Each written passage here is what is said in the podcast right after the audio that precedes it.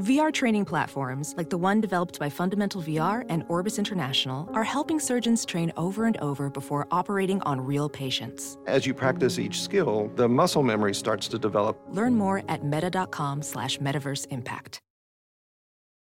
Hey, everybody, this is Danny Rocket. Thanks for downloading the Son Ranto Show. Just a quick message before we start.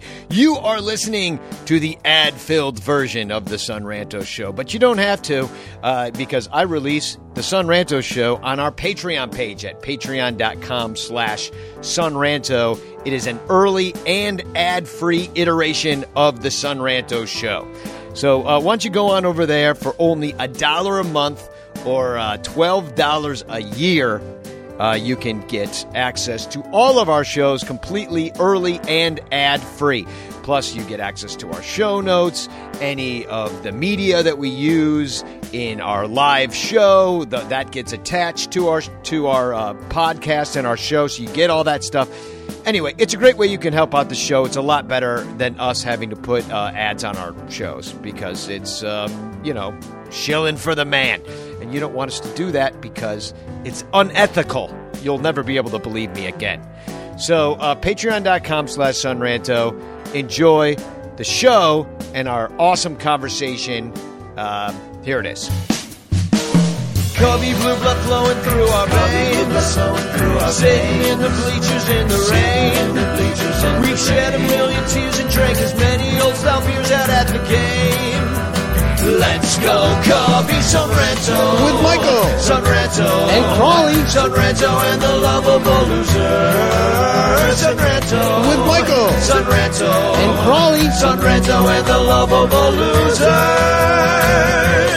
Sonranto.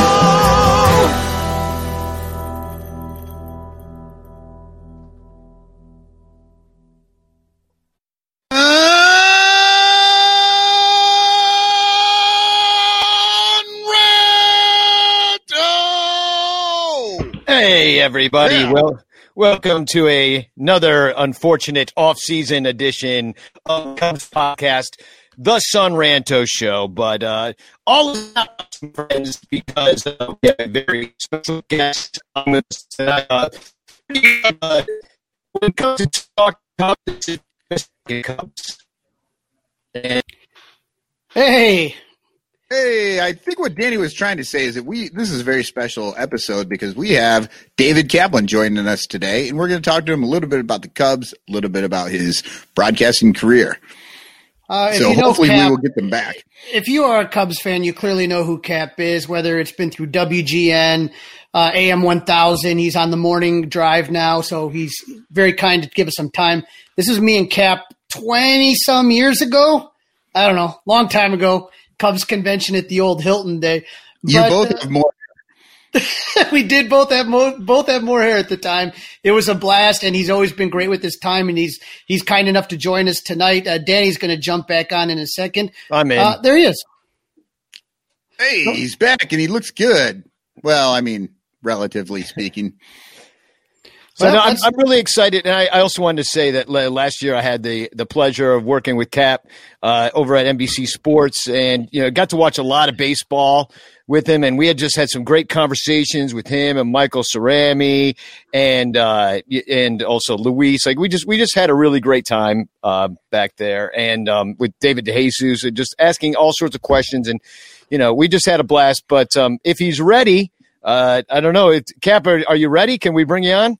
I am right here, ready to rock and roll. Just having a little drink and ready to talk whatever you guys want to talk about. Me Well, too, all right. Cap. Me Yeah, too. b- yeah, I'm, I've I've got the rosé tonight. See, since working at NBC, they didn't let us drink. Uh, but Bai. is- what what is that? What exactly is that? Bai is a it's the watermelon flavor. It's got one gram of sugar. It's my favorite drink, so I have one of those a day. I was It's- I actually I was downstairs. I had poured like a really nice pour of bourbon, and I'm like, oh, son of, I got to do a show. Oh, well, Oh, Oh, yeah, well, go ahead. you should yeah, have brought the obviously you don't realize what type of show this is. I, I should have known better. So the bourbon is sitting down there, and I'm going to drink it after we get done. Beautiful. I brought some beer just in case we wanted to do some uh, beer money. No shots, Now, Marcus. that's more like what I look like now. that I saw that other picture. First of all, the other picture was fat cap and with hair. I mean, it's just I'm a different person today. You, you kind of look like Michael Keaton in that picture somehow. Like it, I, I didn't realize how much you look like Michael Keaton. Has Has anybody ever told you that?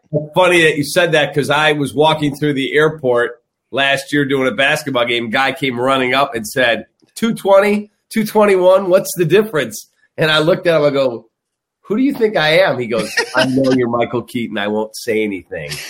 And I signed my, I signed an autograph for him. Michael. nice. Oh, man, that's gotta be a lot of money having a Keaton uh, picture autographed by you. No. Um, so uh, I wanted to Crawley. It, you know, we we were talking. Uh, something happened this week where there was a, a tweet that went out from uh, Matthew Trueblood, and uh, it caused a lot of controversy on Twitter. He said uh, the Theo Epstein Cubs regime, which is either over, uh, e- either over or functionally over, has been failure. I know they won a title, but this FO front office was supposed to turn the Cubs into perennial winners. The Heartlands, Yankees, Dodgers, they're no closer than they were in 2011. And uh, probably questions about. And so, yeah, basically, you saw that. That was the tweet heard around the Cubs Twitterverse. And I, I hear that Math Trueblood was your intern advisor at Loyola. So I guess the question for you here is now, you know, I think we're all aware. Trueblood was whose intern advisor? Wasn't he your intern advisor I at Loyola? Had, I never had an intern advisor, and I didn't go to Loyola. Matthew Trueblood. I agree. well, I'm not worth that, Cap's that'd time. be but he hard was- to pull that out. Ah, all righty. So I don't know what Matt Trueblood's saying, but as far as it goes, the question I guess is, is you know, now that it looks like Theo's regime is over, what did they get right? Obviously, the World Series, but what do you think's been the biggest appointment? How do you think it's going to be remembered in the future, the Theo regime? That they won the freaking World Series. I truly believed that there was going to come a moment where I was about to meet my maker and I was going to be dying, and I'd be like, "Can I swear on this show?" Yeah, absolutely. One hundred percent. Son of a bitch. The freaking Cubs couldn't win one time for me, and now I'm about to go to the pearly gates, I hope. So this is bullshit. And, You're not that old. and really? that, Come on. that didn't happen. They won, and they went to five out of six years to some sort of postseason, three straight trips to the NLCS. They're a radically different organization than they were the day Theo arrived. I've told this story before. Do you know how they used to figure out how season ticket sales were going? This is a true story now, and I've confirmed it with multiple people in that front office. Prior to the Ricketts family slash Theo taking over, you would walk in and go, "How are season ticket renewals doing?" Um, we've refilled the fax machine twice. They did not have a freaking computer program that says, "Yeah, Crawley got four tickets and Danny got three tickets and Cotton bought six tickets and here's their address and here's the birthday so we can send them a card because we want to keep them happy." None of that. So this is all the way up to like 2009. You're saying? Correct. Oh, this and you- was a corporate owned team run like a mom and pop soda store. Now it is a family owned business run like a corporation. And, and you're looking at it, and, and the thing that blows my mind is you remember those T-shirts, Cap, just one before I die. And I'm not saying that's all I want, but I thought there'd be a little bit of a grace period, a honeymoon period where people enjoy it more. I thought Maddon would have a statue, Theo would have a statue, Ricketts would be the greatest owner in in Chicago history, and it seems like people are forgetting what happened. Okay, so if I had walked up to you in 2012 and said, okay, I'm going to guarantee you the Chicago Cubs are going to win a World Series. That's all you're going to get for the next decade. You might finish dead last 11 times, but I'll guarantee you in that decade, you're going to get a title. Wouldn't you have signed up for it? In a heartbeat. Oh, I think we all did.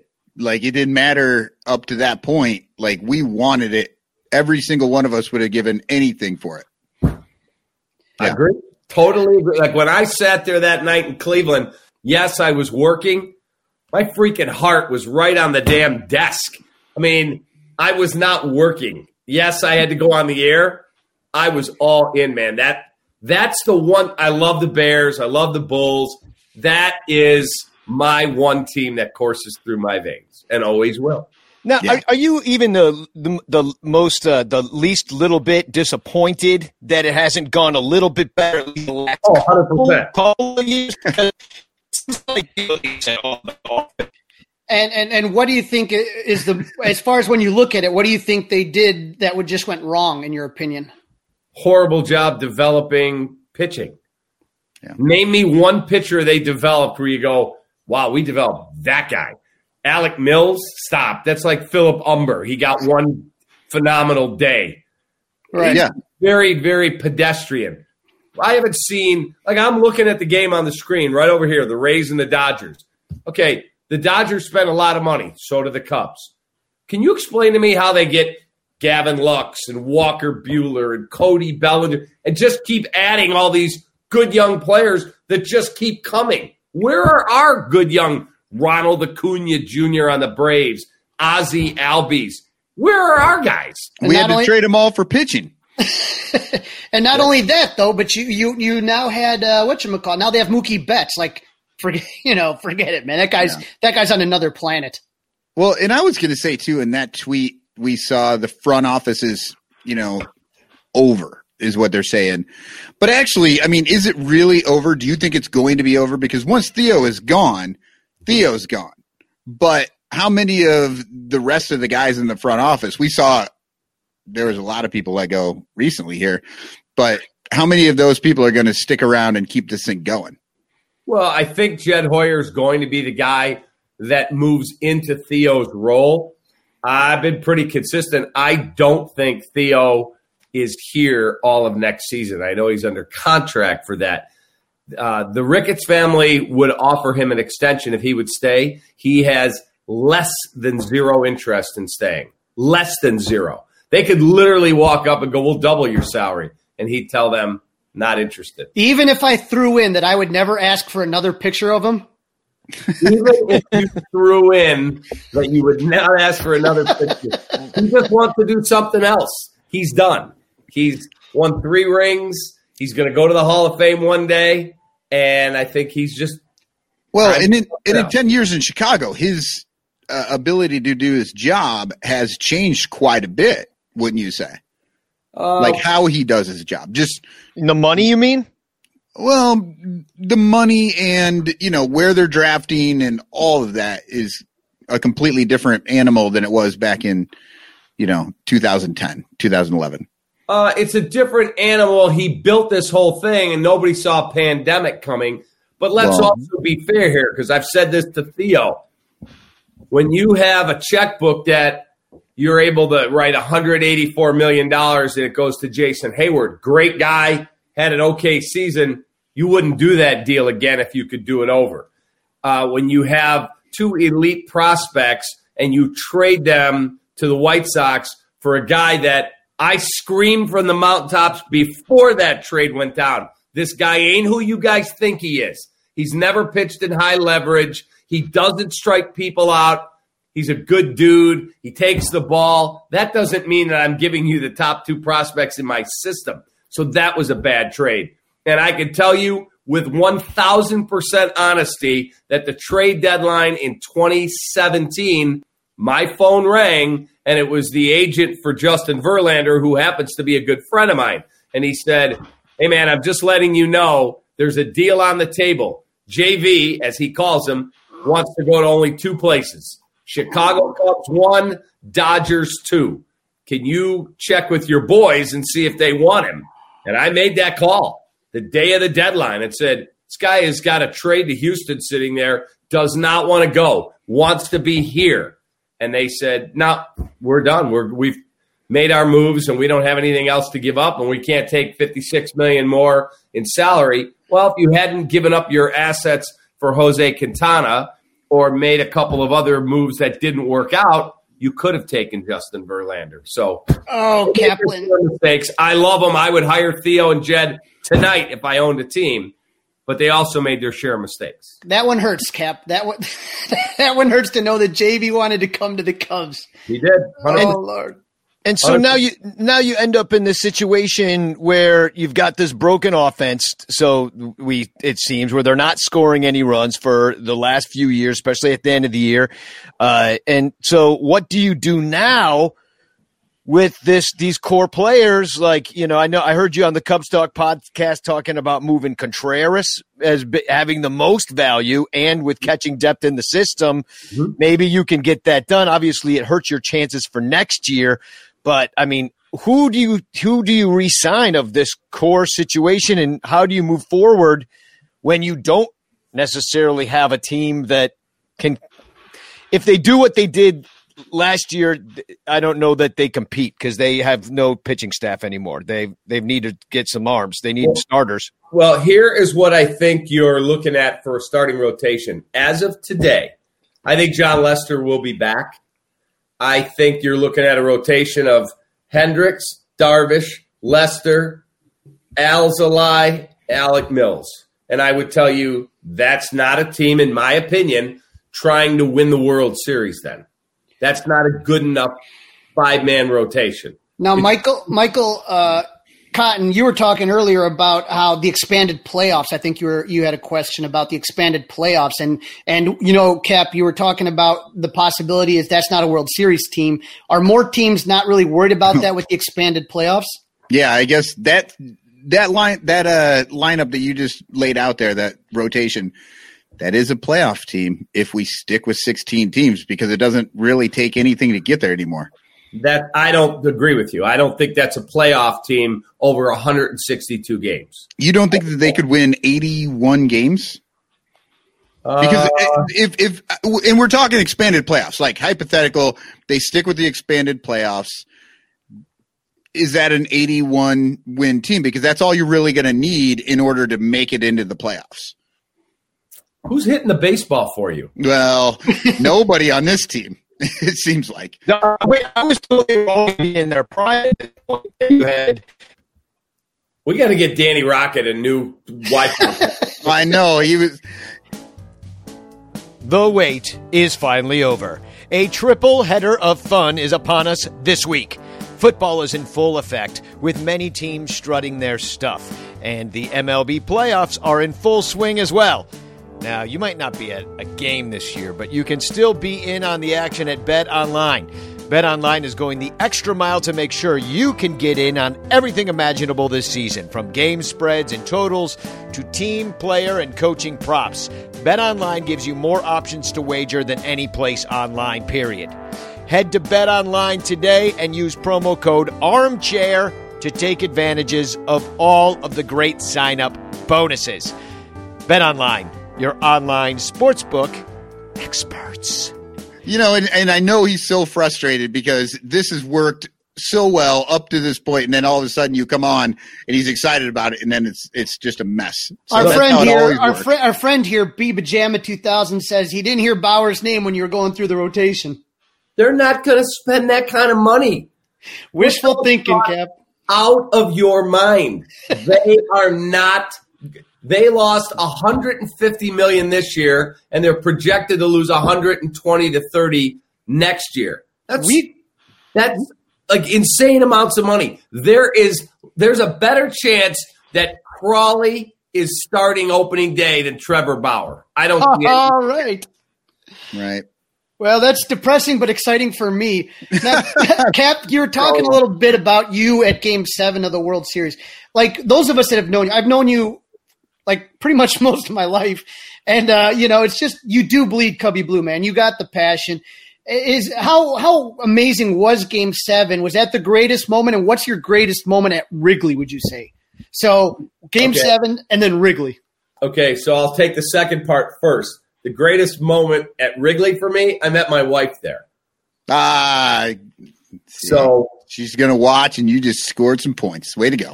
So I met my wife there. Uh, I was there when Hank Aaron, my dad and my mom took my brother and I. My brother walked in. He goes, uh, I hate this place because he's a Sox fan.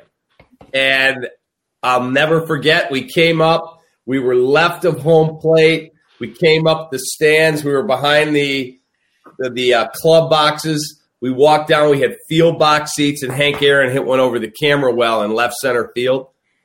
I remember being there when when uh, Dave Kingman, as a Met, hit one down Kenmore off, off Bill Bonham. Um, so there's been some amazing games that I've either worked or that I was there as a fan. 16 to 14, they beat the Reds. 23 22, I was actually watching and thought I should get in the car and drive there now. And I didn't, and it's still one of my regrets. Yeah. Because it was six to nothing after half an inning. It was six to five at the end of the bottom of the first. And I'm like, okay, I, I should go to this game. And I And back then you could just show up, right? you could show up and just walk in. And I was a varsity baseball player in high school. And so if you got a letter, if you lettered on the team, the end of the season, you got this little card you kept in your wallet, and the little card entitled you to one reserved grandstand seat for every single game. Oh my god. That is the sort of thing they talk about they want kids to get back into baseball and to do that's the sort of thing right there. You give lettering baseball players the opportunity to just go to the game. That'd be amazing. Perfect attendance. You got tickets to go take your family to a game, or you could show up, go to the game, and then at the end of the game, you'd either have to pick up enough beer cups that they would. There was like a uh, like a like this sign, and if your stack was high enough, you got a ticket for the next day's game. So, Oh, you now were like just ate those beer snake. entire row of seats from one foul pole to the other, you'd get a ticket for the next day's game. One of my favorite cap stories, though, and, and I just heard it on the Kerry Wood 20 documentary, was you in the radio background. Wasn't it you yelling when, when Kerry hit number 20 out loud? Okay, so I'm in there doing keeping score, and I'm doing the score updates and the pre and the post, and Joe Mantegna sang that day, and Joe Mantegna is in the booth with us, and he and I are like, "How many strikeouts does this guy have?" And I'm counting. Uh, he's got 14. Wow, 15, 16. Now, oh my God, he might strike out 21 because if he had struck out the side in the ninth, but Biggio grounded out. When he got number 20, Mantegna throws his arms around me and hugs me, and I I'll never forget. He hugs me, and I'm like, "Woo!" And if you listen to the sound, you can hear this idiot in the background. Pat Hughes turned around like, "We're on the air," and I'm like, "Sorry, man." I get excited. You blame Joe. That True was the truth. True story, Cap. My middle school teacher was Tom Bunjowski. He was the guy in the bleachers with the K signs. Oh wow! So he had 15 K signs that he brought that day, thinking that would be enough. And then he ran out and he was basically, I don't even know where the hell he got body paint. The guy was nuts. He's an insane guy and his, his son follows us real, uh, and he's a, he's a viewer, but he was the one out there. And so he took a sick day Yeah, that day. Okay. He gets interviewed by Sports Illustrated after the game. and he gets called into the principal's office. The principal's his boss. Gets to the principal's office. He took a sick day there. Yeah. This is like a month later. He goes, here's a copy of SI, his name interviewed because he was the one that had the 20 case. Pretty funny. By the way, you asked me about game seven. Okay, that for me was a microcosm of everything it meant to be a Chicago Cubs fan. You have the lead, then you have the wild pitch and two run score, then you get it to six to three, then they tie it, and you're like, you gotta be freaking kidding me. This effing team is gonna do this to me again. They've got my heart beating on the damn console where we're going to broadcast, and it just ripped it out of my chest. And I'll never forget where. So Hollandsworth and I, David Ross hits the home run, make it six to three. They go to the bottom of the eighth inning. We're up six to three, and we had gotten into this like it was like a private little area behind home plate where they had food and all of that. And one of the security people from Major League Baseball was really good to me and Holly the four games we were in Cleveland. He let us in there with our credentials. We weren't supposed to be. We had nowhere to sit. There were so many people in the press box, you couldn't even see the little TVs they had. So we now Ross hits the home run and Holly and I are high fiving. and we start to get into an argument with a bunch of Indians fans that are in there who are drunk and they're ticked that they're losing. Right. And Holly's like, dude, we're going to get ourselves in a lot of trouble. Let's go. So we leave. It's six to three. Our set is right outside, like it would be comparable to walking out where the marquee is at Wrigley and you're broadcasting where um, the old McDonald's used to be, where the hotel is. Yeah. We're right. I mean, right there. We walk out, and I am pacing back and forth. And Hollandsworth saying to me, dude, it's over. Just relax. and uh, you said I could swear. I turn and and he's one of my best friends. I turn and Stem. I go, you know what? You took our fucking money for a year and a half. You don't know anything what you're talking about. I bleed this team. I live and die with them. You're a fucking mercenary. Play for 17. Get out of here with that. We've got this. Because more than any team in any sport, there are no done deals prior to 2016 with the Chicago Cubs. They could be up 94 to nothing with two outs in the bottom of the ninth and no one on, and they could find a way to fuck this whole thing up. That's just who the Chicago Cubs are. And if you think about it, that final out, Kris Bryant slipped. That could have been an error. So we're on our set. We're on our set, and now there's a base hit, and then there's Brandon Guyer comes in to score, and I'm like, hold on a second. Holly, this thing's not over, man. Relax, it's over, it's over. well, our TV on our set is on delay. I don't want to watch on delay. So I walk to the back of the set and I can hear Tom Hamilton, who's a great announcer, the play by play radio guy for the Indians. I can hear the live call off the speakers on the side of the building, which are 50 yards from me. And I hear him say, swung out and belted. That's all I hear. And I hear this sick roar and the fireworks go off. And I literally thought I was going to throw up. And I turn to High, I go, What do you think? I told you. He's like, What happened? And then he sees it on delay on the TV. The color drains out of his face. And he's like, Oh God, now I know what you're talking about. See, Cap, Cap, shouldn't he have known better? Because if memory serves, wasn't Holly on the 2003 Marlins? Yeah. So he should know. Well, he he he didn't oh, have the feeling though. Feeling. He's got his fist in the air. Oh yeah. Yeah, I mean, the did- guy was with on the Marlins. I, I clearly remember Holly playing for the Marlins, and I was there. I Yeah, was but right above that. The Marlins had a completely different perspective on that game. They did. You guys know the Michael Jordan story from game six with Bartman? What's No. that? Okay, so Thom Brennaman is the calling the game with Steve Lyons and Al Leiter. That was the broadcast crew that night. So now the whole thing goes down and we lose. They're leaving. Now Al Leiter's like six four, Steve Lyons is like six three, and the producer that they're with is like six six. And then there's Tommy. They're coming down the old offices at Wrigley to come back out underneath the marquee where the old entrance used to be. And they see this guy leaned up against the wall like this an African American gentleman who's tall. And Tommy said, as I get closer, I look, I go, Michael Jordan? What? he said, Thom Brennaman from Fox. Uh huh. He said, Are you okay? He said, No, I'm not. You been outside? He said, uh, No, we just got done calling the game. He's like, There's a hundred thousand zombies out there. I'm not going out there because I'll get killed. Those people are out of their minds out there right now. So they said, Well, look, our car's seven blocks away because the streets were all closed because they Yeah. thought we were going to the World Series. We'll surround you. I got two former major league players, a six foot six inch producer, and we'll get you in our car. We'll take you anywhere you got to go. No chance. I am not going out there with all those zombies. No chance. It's not safe. And they ended up getting security to pull up on the sidewalk, got Michael in the car, and got him out of there. Oh Yeah. my god. It, he he he knew exactly too. That would not have been a good position for him to be in. No chance. And That's Jeff crazy. Nelson was your producer in the post game, and, and that's what he said in your ear. Is that right? Jeff Nelson is like the nicest, sweetest human being in the world. And in my ear, as the game ends, and I've never heard Nelly curse. Like I'll curse like a sailor. I've never heard Nelly curse.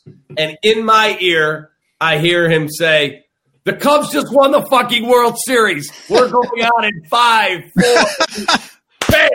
And I remember I looked up at the sky because my dad is gone. And I, he's the reason I do what I do. And I looked up and I pointed at him, kind of composed myself. And then it was four hours of insanity. I got to tell you, Caps, you know, when we were talking earlier about it, you know, my whole dream was that I could see the Cubs win the World Series with my dad still around, and he's still around. But we, I, I, one of the greatest moments of my life was walking into Game Five of the World Series with him, and they, and and, and I was so, I just said, you know, because they were uh, on the brink of elimination. There, I'm like, I just want them to win one game, even if they don't win the series. Just let us enjoy this one moment, and and to get that plus that, it's such a big deal.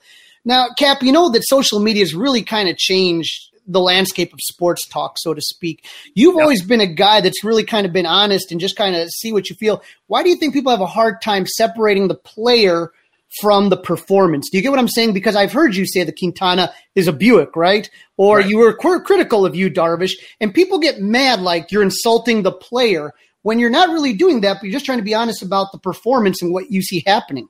Correct. I will always lay the blame at the feet of the player much more than the manager. And I've been critical of Joe at times. I've been critical of different guys. But if a guy comes up to bat four times and he goes 0 for 4 and he leaves 12 runners on base, I can't sugarcoat that. I can't go, well, he's a really nice guy and he's great in the community. No, you freaking went 0 for 4 in four crucial spots. I'm going to tell it like it is. Like when I call Jose Quintana a Buick, I also have said a billion times he's an awesome teammate. He's a great person. He's a family man. I get all of it. But when I say you're a Buick, that means you're just meh. You're okay. Yeah, you're you're you're a good solid car, a family sedan, if you would. Right. It gets you to the mall, but you don't pull up at the country club and get out of your Lamborghini and everyone's like, who's that? yeah, some guy in a Buick Regal. So do you think do you think people just have a heart like just kind of jump on one side or the other? Either they hate the guy or they love the guy and they can't take any criticism? Uh, I think most people they can't imagine criticizing one of their beloved players. Oh my God, how could you be critical? He's such a nice guy and he's a Cubby and he wears the uniform. That's not my job. Yes, I love the Cubs. Yes, I want them to win, and I've made that clear. But I also am going to be honest. And when Javi Baez stands at home plate because he thinks the ball's 40 rows deep and it doesn't get out of the ballpark and hits the wall and he ends up at first, you're damn right I'm going to call him out for it. And there are times I get to the park and I've got a player waiting who's mad. Why did you have to call me out on the post game? Well, why didn't you hustle? And I'm that's just who I am, man. I'm gonna be me. I, I just gotta be me. Well, little um, Yumper, our friend here asks, can you tell the groove Don Baylor story when the Cubs got McGriff? Okay, so I mean, I'm dating my girlfriend, who's now my wife of over 16 years. I'm dating my girlfriend. She knows I love golf. So she waits till the All Star break. She had purchased a chance to play Medinah and paid significant money for me to be able to do this. And she was going to be with me. And so the day we're going to go play Medinah, it's during the All Star break. And I said to her, Hey, I got a tip. The Cubs are trying to make a trade. I can't play. What do you mean you can't play? I paid a thousand dollars at a charity auction for you to be able to play this amazing course and have dinner and drinks and all of that. I got a driver, a car service to get us there, so you don't have to drink it. You know, I won't drink and drive. I said, "Are you kidding me? I got a tip on a story that no one else has." She's pissed, and I'm like, you know what? I, I got to go play golf. I'll work on this after. So I get there right away. They said, uh, no cell phones on the golf course, sir. We don't have that here. It's a private club. So we're playing, and I mean, I'm grabbing my phone trying to check it. And we didn't have texting then like we do now. There was no iPhone yet. And so as we tee off on 18, she knows I'm panicked because I don't want to get beat on a story, especially one that I think I've got but I haven't confirmed. You're trying to play the fastest 18 ever on the greatest course that you might ever play. Correct. So we're coming up the fairway of 18 at Medinah on course number one. First of all, she's mad because course three is their best course. They wouldn't let a woman on there. Oh. So, Oh, so she's oh. ridiculous. like, what do you mean? Anyway, we're coming up the fairway on 18 after we hit our drives. And I hear, hey, Cap! And I look up. It's Don Baylor, may he rest in peace, who was always great to deal with. And his nickname was Groove. I said, hey, Groove, what's going on? He said, nothing. I wanted to play a little earlier, but we're making a trade. And I had to talk to Hendry and blah, blah, blah. And I said, uh, yeah, I heard we're doing a deal. He goes, you didn't get it from me. We're getting Fred McGriff for an infielder named Jason Smith. You can have it. No one's got that story. You can have it. Just don't tell anyone where you got it. And my wife looks at me and goes, take that. Because if you didn't come play golf, you would have never run into Don Baylor and you would have never gotten the story. That's Oh, awesome. that's great. And if Don's on the course, then you're feeling more comfortable that it's not going to break till later. Correct. So Now you, you talked you, you you've been with the Cubs for so long. I mean, and you've so many characters: Harry, Ron Santo, all these guys. Is there mm-hmm. any which one of those guys do you really kind of see, you know, think about a lot when, especially after game seven, that you just kind of wish you could have personally talked to or or anything like that, or any good character? that would be Ronnie because I was so close to him. Like Harry was great to me. Great. And when I first started there, like I'll tell you guys a quick story. So 1995 is my first year broadcasting for the Cubs. And it was the last year Brennaman's doing the play by play, and then Pat came in. So I am doing the pregame show one day, and on the pregame back then, Harry was still alive, I would say, you know, here's the first segment. I would set the game up. Here's the pitching matchup. Now let's go down to the field. Here's Harry Caray with Cubs manager Jim Riggleman. And they would do the Jim Riggleman show. And it'd be, thanks, Dave. Well, that night, Hideo Nomo is pitching. Hideo Nomo had, God, a hundred Japanese media every game, everywhere he pitched, following him around. So there they all are. There's a hundred Japanese reporters, plus all the Chicago reporters. He's the hot name at that time. I throw it down to the field, and Harry makes an off color remark about Asian people, which I will not repeat on this show. Right. But- it's it's been 20 some years and we don't say those things anymore. And so I'm literally on my headset. I'm kind of just getting ready for the next segment. I got to go through the schedule. Today, the Giants play the Reds, and the Red Sox play the White Sox. What did he just say? And then I hear Riggleman go, I'm not touching that, Harry. Yeah. Now the phone rings 10 minutes later. We're in a tape segment of the pregame. It's my boss, Tisa Lasort. She was the program director at WGN. Hello. Uh, we've got a big problem. Yeah, what's that, Tisa? You got to go down there and you got to get Harry to come on the last segment of the pregame with you. He's got to apologize for what he said about Asian people. oh wow. Now, this is my first season. It's not like Harry and I had been working 20 years together. Yeah, yeah. It, the legend and the new guy. So I walked down three radio booths into the TV booth. Hey, Dave. I said, Hey, Harry, uh, we got a bit of a problem. What's that? Uh, just got a call. The Japanese American consulate is threatening to protest after the game for what you said about Hideo Nomo. And they want you to come on and do the post game show uh, with do the end of the pregame show with me and apologize. He said, Dave, I'm going to ask you one question.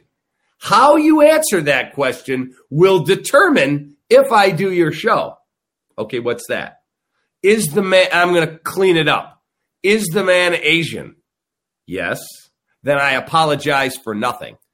And I said, You can't really say what you said. He's like, Again, is the man Asian? Yes. Then I apologize for nothing. I will not do your show. And here we are now, 25 years later. Harry's long gone. He never, ever apologized. But what he did do, because when he left the park, there were 20 members of the Japanese American consulate out there protesting. Right. Harry said, Follow me, meet me at the restaurant. They ate and drank at Harry Caray's restaurant till three o'clock in the morning. Harry picked up the check. Harry signed autographs, took pictures, and it all blew over. It never became a controversy. I mean, that's brutal for the new guy to try and have to handle that situation. That's Yeah, rough. tell me about it. Tell me about it. I mean, you okay? So you've been doing this obviously a long time. Mhm. You've worked for uh, a lot of the different stations that have now covered the Cubs. Mhm. Uh, I mean, what do you, what do you think is the how has just the attitude towards the media in sports and how the game is covered and all that stuff changed in those years? I mean, what do you what do you think about your I guess your overall career and how things have gone? So there was no social media when I got into this. The internet. I, I wish we didn't have it now. Right. It's it like it's great if I say, "Hey, guess what? We've got Anthony Rizzo on the show today." Well, if somebody has a ratings meter and they happen to see that and they listen, the ratings go up. So it has its purpose. But I can't tell you how many times I'll get a call from a news director, a sports director, somebody in our digital department. Um, there's a rumor out there that the Cubs are trading um, Nico Hoerner for Mike Trout, Anthony Rendon, and three pitchers. I'm like, Hmm. that's not happening. well, we, we need you to call Theo and find out. yeah, Can you, make you know that came Cap? from Donuts R Us on Twitter.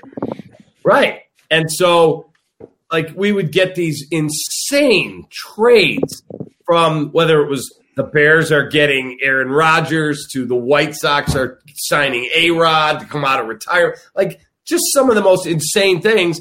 And the people above us make us double back. So now I've gotten to the point where I would shoot a text. I will never report a big story without going to the GM of said team. If they don't want to comment, that's fine. My deal with Theo, if Theo was on this show right now and you said, What's your deal with Cap?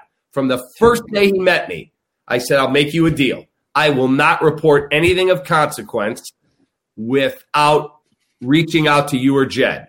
If you don't want to comment, that's your business.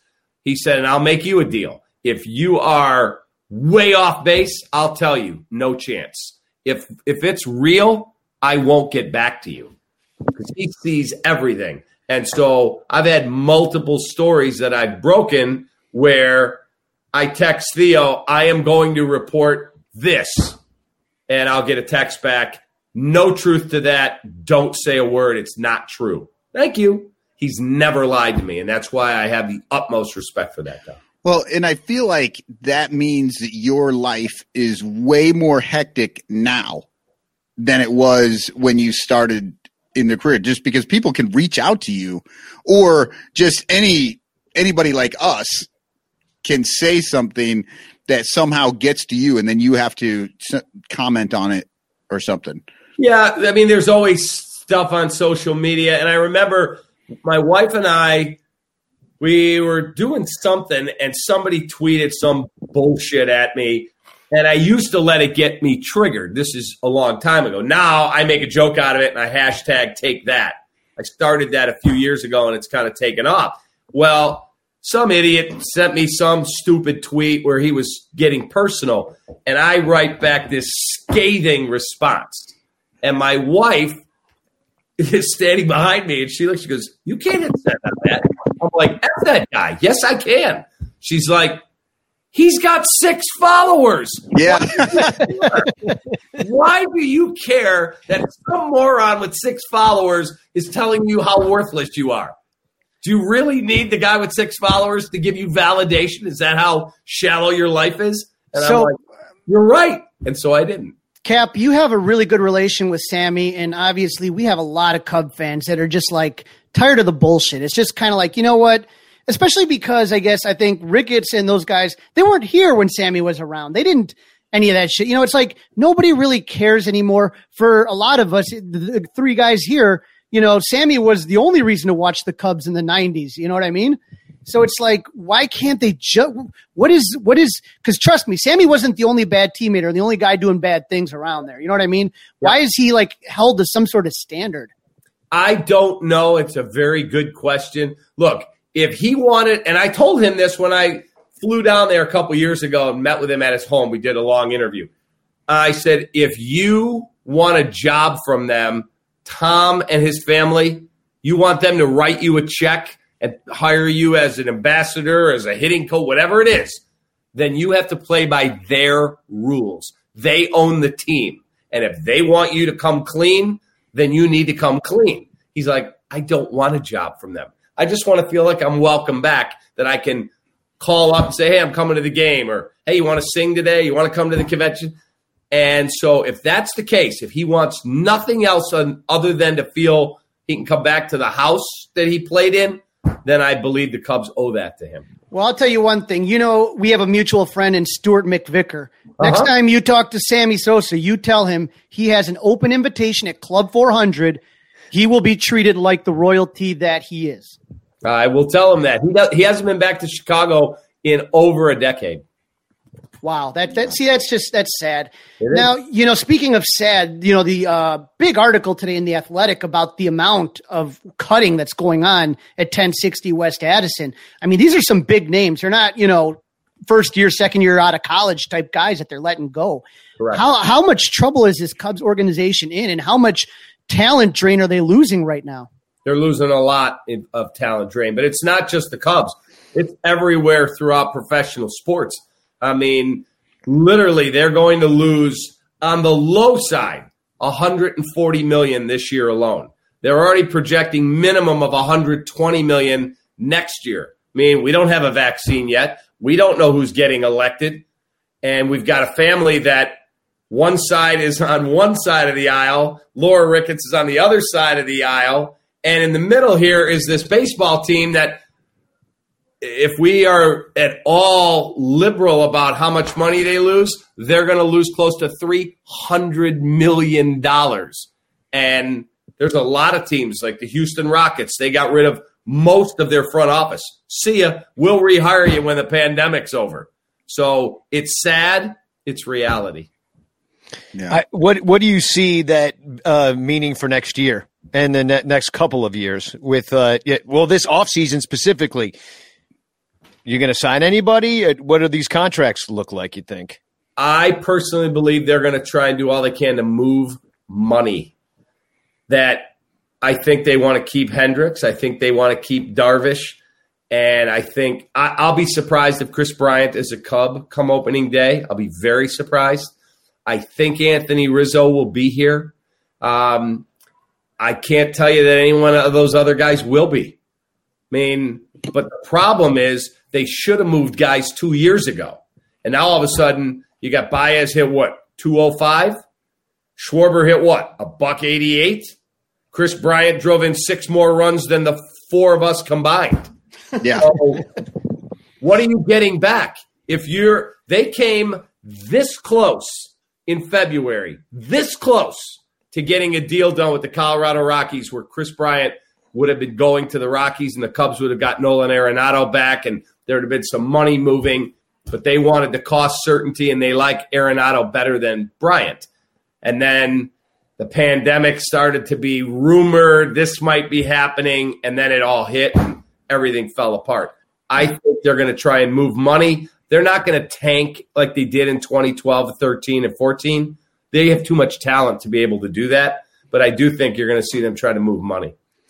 So not so not one more bite at the apple you know, because this would be the last year of this core that hasn't that broke somewhere along the line.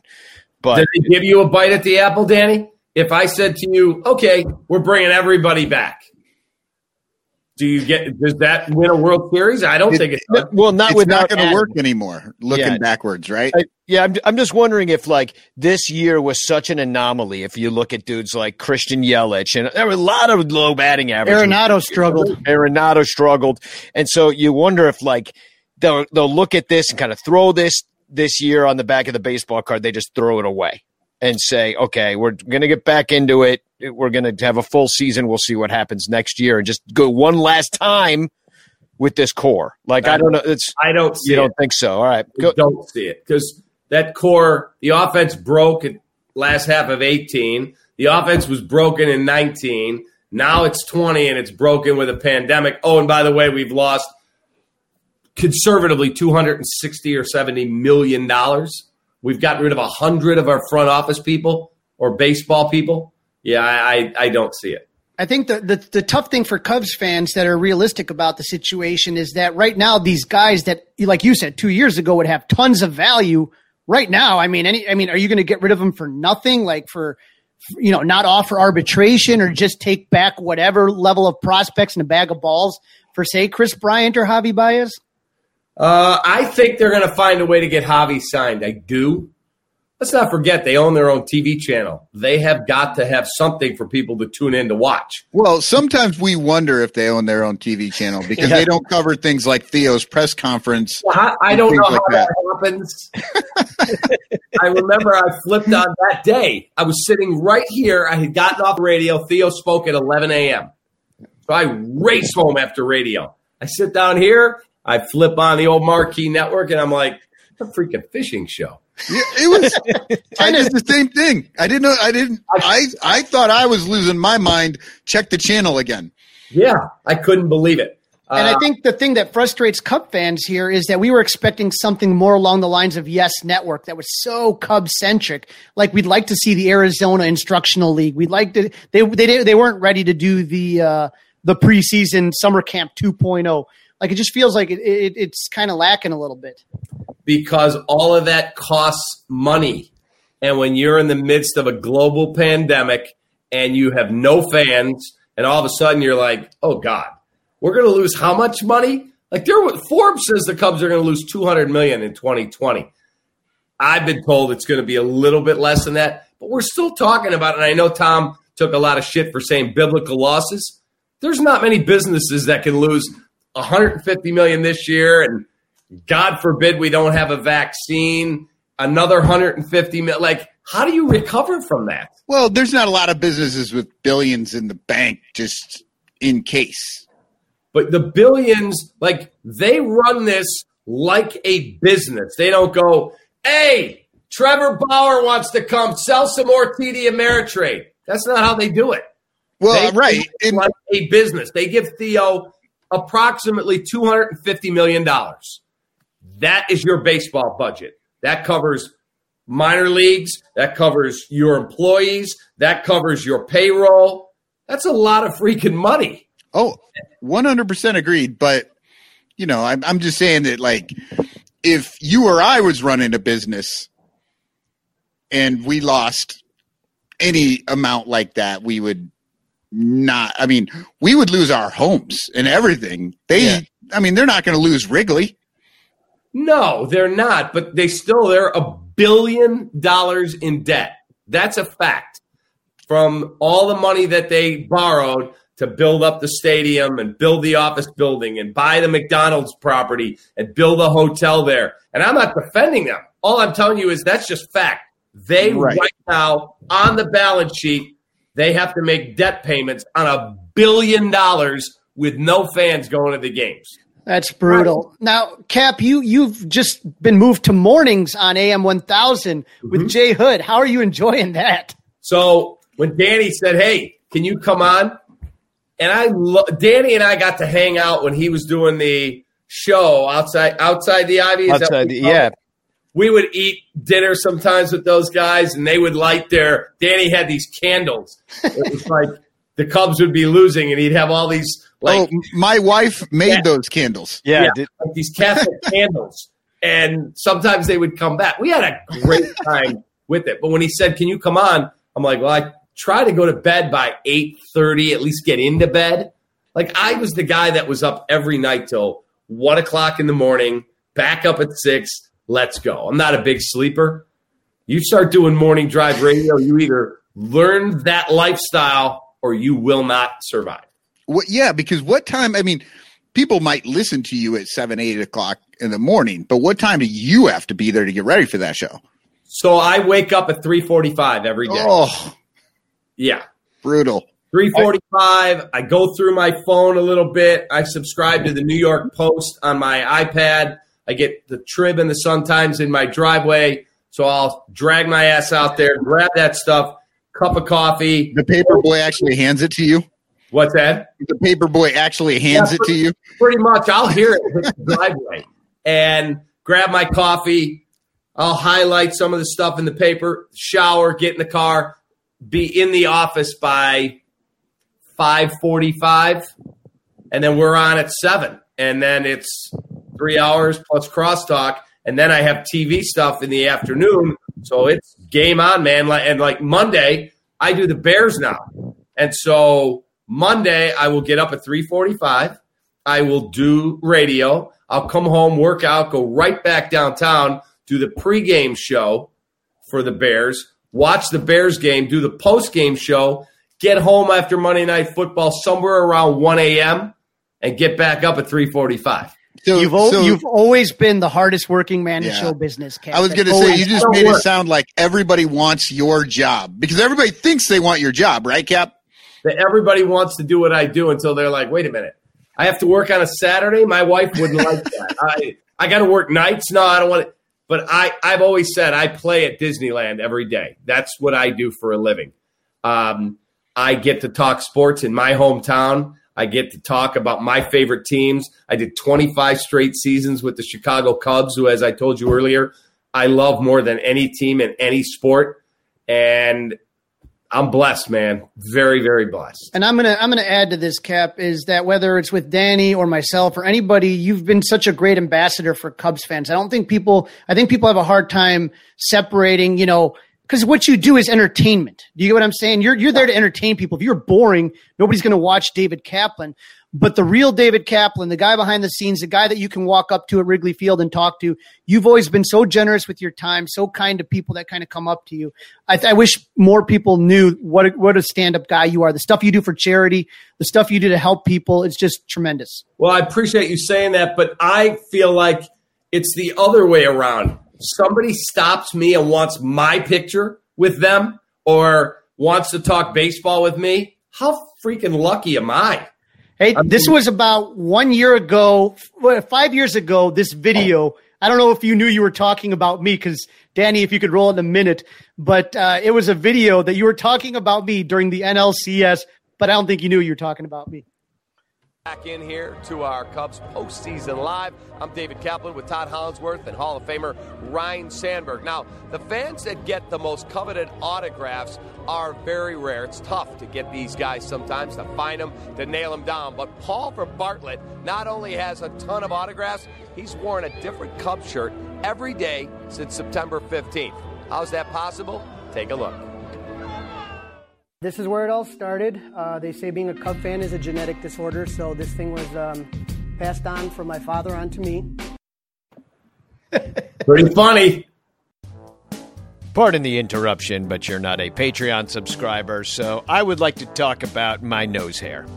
And how, when sometimes when I pick my nose, a booger is stuck in my nose hair, and when I go to pull out said booger, well, it can be a, a mess and very painful. Bloody. Well, guess what? That doesn't have to happen to you. Because Manscaped is forever changing the grooming game with their Weed Whacker. This nose and ear hair trimmer provides proprietary skin safe technology which helps prevent nicks, snags, and tugs in those delicate holes. The premium Manscaped Weed Whacker uses a 9,000 RPM motor powered 360 degree rotary dual blade system. It's intelligently contoured. Its design enhances the trimming experience and it is waterproof, which makes for easy operation and cleaning. The only nose hair trimmer on the market with a powerful and rechargeable lithium ion battery that lasts for up to 90 minutes to use. Now, have you ever pulled your nose hair out with your fingers? I did. I just told you about it. That might hurt worse than nicking your balls. Manscaped is making whacking your weeds a time to look forward to. It's delivering you maximum confidence while providing hygiene. Yes, you will get a replaceable blade every three months to keep your weed whacking time clean and enjoyable. Look, fellas, 79% of partners polled admitted that long nose hairs is a major turnoff. So it's time to upgrade your Manscaped routine with the Weed Whacker. Get 20% off plus free shipping with the code ARMCHAIR at manscaped.com. Thank you, Manscaped, for keeping our pubes trimmed and our hairs and our holes looking nice. Remember, you get 20% off with the code ARMCHAIR at manscaped.com. So what are you waiting for? Go whack your weeds. The Son Ranto Show is also brought to you by Bet Online. Okay, the wait's over. We got a triple header of fun this week. Football, strutting stuff, baseball playoffs, they're going. I mean, it's an online cavalcade of betting possibilities. Now, you might not be at the game, but you could still be in on the action at Bet Online. Bet Online's going the extra mile to make sure you can get in on everything imaginable this season, from game spreads and totals to team, player, and coaching props. Bet Online gives you more options to wager than any place online. Head to Bet Online today and use promo code ARMCHAIR to take advantages of all the great sign up bonuses. Bet Online, your online sportsbook experts. And if you never want to hear an ad on the Son Ranto show again, all you got to do is subscribe to us. Patreon.com slash Sonranto. Get her done. So you didn't know you were talking about Crawley there. I did not. If it had Crawley, I would have been my guy. right, because the name was Paul, and everybody's like, "Who the hell Who's is Paul?" Paul? Yeah. Right. Uh, well, and, and you always had time for, you know, the, when the pandemic hit this year, I had that Lee Elia rant that we had all the Cub fans do, and, and I got I got you to be in that. Eighty-five percent of the fucking world's working. The other fifteen come out here. And then you also did my uh, "Stay the Fuck Inside" video. Stay the fuck inside. Like I just I loved every single thing that happened. Like you've always been down for all my weird ideas and stuff, and we just have a good time. And I had such a great time with you and DeJesus last year, and, we, and you know learned a lot from you guys. Learned a lot from Cerami. Like I could ask dumb questions of DeJesus, like, "Hey, does it hurt to slide on your buttons?" And you know, just dumb stuff. You know, But how blessed were we that we were actually at work, sitting in the green room watching the freaking Cubs? Yeah, it was yeah. awesome.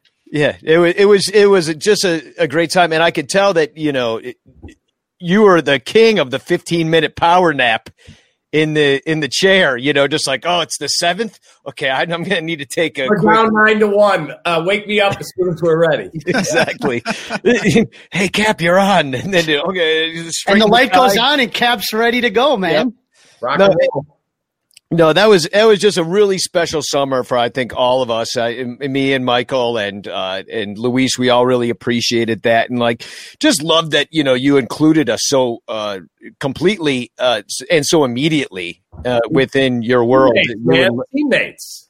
Yeah, yeah, that's what it was. There's And so many people. I've had people say to friends of mine, "There's no way that he could." That's a an act. That's just bullshit. There's no way people can walk up and talk to that guy. This is who I am. For better or for worse, I talk to the security guard in a little hut at five o'clock in the morning when I show up at work. I talk to the guy in the car, garage who parks the cars.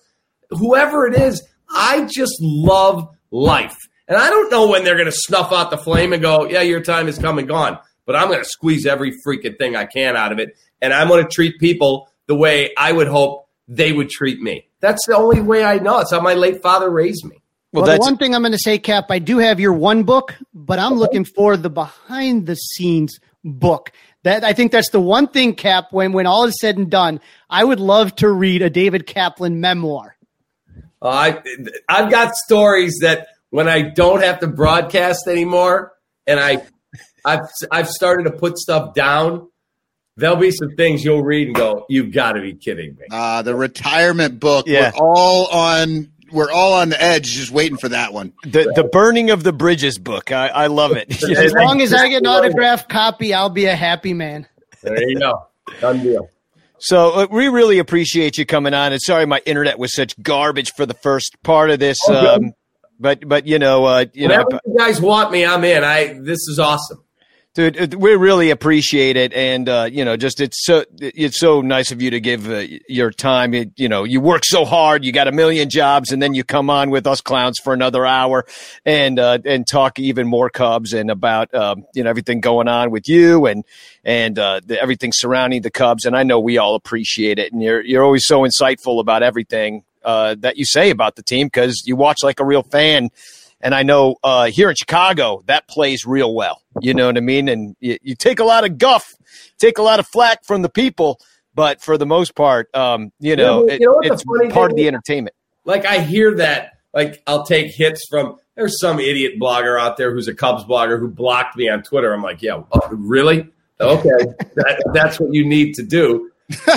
like I just have fun. I just try to be honest. I just try to tell it the way it is. If I don't like something Joe Maddon did, I said it on the post game show. And he and I cleared the air at the winter meetings in San Diego last year. He was walking by the pool. I was on my way to cover. Rick Hahn was going to speak. And there's Joe. And I said, Hey, Joe. Hey. I said, You got a second? I said, I know you're moving on now. I just want to make sure you and I are cool. He said, Oh, we had our moments where my wife would hear you on the post game or I would see a clip.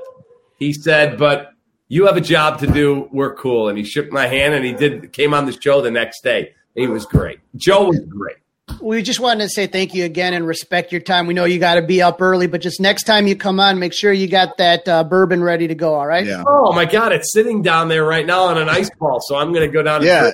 But and uh, anytime you guys want me, I'm in.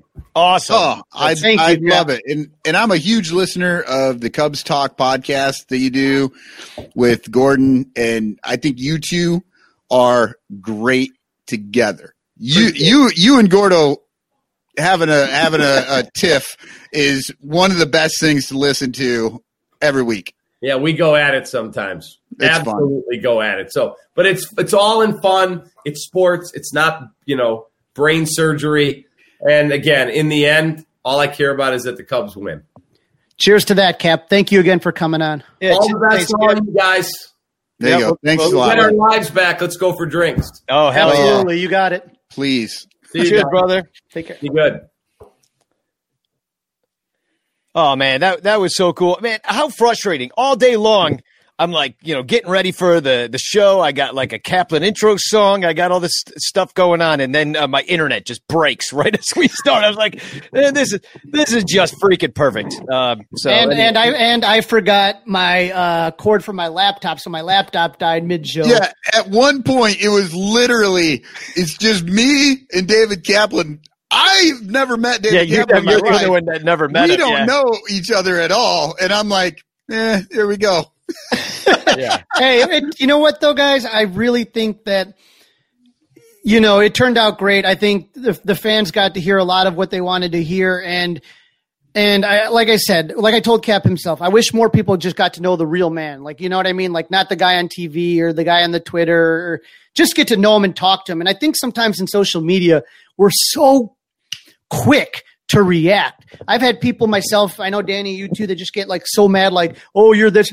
You don't know me. You've never talked to me. We've never hung out. I never had a beer with you. I like, you don't know me, man. So it's like, whatever. You don't like what I say on Twitter. Who gives a shit? You know, there's a real human being behind that. And I just think that Cap is a really, like I said, as he was talking about, talking to the security guy in the hut, talk whatever. He'll talk to anybody and he'll be great about it. I've I've I've interrupted him. Got like you know when they used to do the setup for the Comcast Sportsnet right in front of the marquee, they'd be set up like, "Hey Cap, hey," and right in between breaks, he didn't have to fucking do that. He could just give me a wave. Hey, Crowley, good. You know, no, come on down, take a picture, talk to me for two seconds. You'll never find a guy that will not big time you any more than Cap. That's just my opinion. Yeah, no, I, I totally agree. And, you know, I, I've worked in showbiz a long time, you know, Broadway and, you know, I've, I've worked with Isaac Hayes. I've worked, you know, I've worked with Richard Dreyfuss. I've had like lots of different experiences and I've been treated all different ways. And I will say this, that when I walked into NBC last year, I did not know what to expect as far as how I was going to be treated by David DeJesus and Kaplan and Frank Thomas and like other people that were around. But everybody was just cool except for Ozzie Guillen, who's just insane. I mean, he's cool, but he's insane. He's in right. He's So I gotta- he I came gotta- on your show, and Yeah. I believe he grabbed you inappropriately. No, no, that was uh, Michael Cerami. I ran away. I ran away. I was like, "Oh no, he's grabbing people. I'm going to What- go make a coffee." Isn't that absolutely totally how you would picture it, though? If someone was going to be grabbed inappropriately, it'd be Michael Cerami. Yeah, he was. Well, well, he was. He was also in David DeJesus's face too. Like he's just like using David DeJesus as a prop in his story, and David's just like, "Oh, help me! Ozzie's attacking." But So- uh, you know, I got to ask, and, and I, I don't see the comments right now. I'm sorry because of uh, like the crazy shit that's been going on. Let me see if I can get on them. I- but I- was was there anybody that walked away from that interview more nervous about 2021 than before you got into it? Because I- I think I'm kind of in the now more nervous camp than I was prior Well, to the. but it's but see, here's the thing. It's like this for all. I the mean, are you talking about COVID or this team? this team, this Yeah. team, this organization. I, I'm I'm I'm more nervous than I was. I mean, it's like the fact, you know, I, I know that I'm probably the minority on the show that says I like Kris Bryant and would like him to stay on the team. Just that idea of him being gone prior to opening day and some of that stuff. Well, that's if- a hard swallow, if- man. if 162 games of David Bote. But if he won't sign an extension, if you can't get, if he's going to test the open market on the free agency, and that's been his plan with Boras this whole time, because you know the off, and we didn't ask Cap about it. I'd had it in my notes to ask him, but my we, internet. had, we had lots of things in the notes, Yeah. but you know what?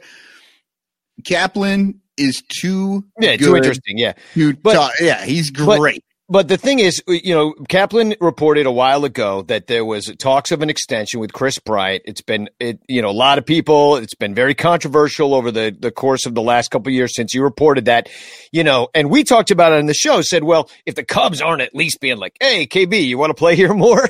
you know, maybe we can figure something out. Uh, you know, how about 120? Maybe the maybe the the uh, it was dog shit, but you know that they had to have at least approached the concept with all of the core. And I think Buster, I think Buster Olney had an article where no, there was never any formal deal. Here's 200 million. No, But it there were wasn't in floating- black and white. There were floating questions. So uh, that's kind of where that comes from. Yeah, Yeah. just because they didn't put it down on paper Doesn't mean it wasn't kind right, of. doesn't hey, mean people didn't talk about it. I mean, this is Kris freaking Bryant. yeah. Everybody knows that he's going to be a big deal, and they're going to talk to him at some point about what it might take to keep him just to get the idea, even if they don't ever offer Yeah, him money. and, and that's all I'm saying is like if whoever will not sign an extension at a and it doesn't have to be the, the most team friendly deal in the world. It could be a fair deal. It could be some, a home maybe a hometown discount. I mean, how many millions of dollars do you really I need? don't think hometown discount Well- is. well, I agree. according I agree. That's why I'm According like to Kaplan, let- you so need trade you. more than the Ricketts have. Yeah, well, the So- Ricketts have. But, neg- but again, I get what like Kaplan's Trump. saying there They got is a that billion- people people don't get people don't become billionaires by saying like, oh, we just lost money, no big deal. Even you if be- they have it. you become a billionaire by going a billion dollars into debt. Is Yeah. how you No, become a- but it's just a matter of these guys are just not going to sit there and just burn money. I mean, and and and again, they have had one of the highest payrolls in baseball, and it is what it is. I wish Well, we could. the, the billion they would- dollars in debt is different than our debt. Their billion dollars in debt is there because debt is so cheap for billionaires, like Yeah. that it doesn't like they're paying one percent on that debt, so they don't care. They just finance that, and and it outpaces inflation.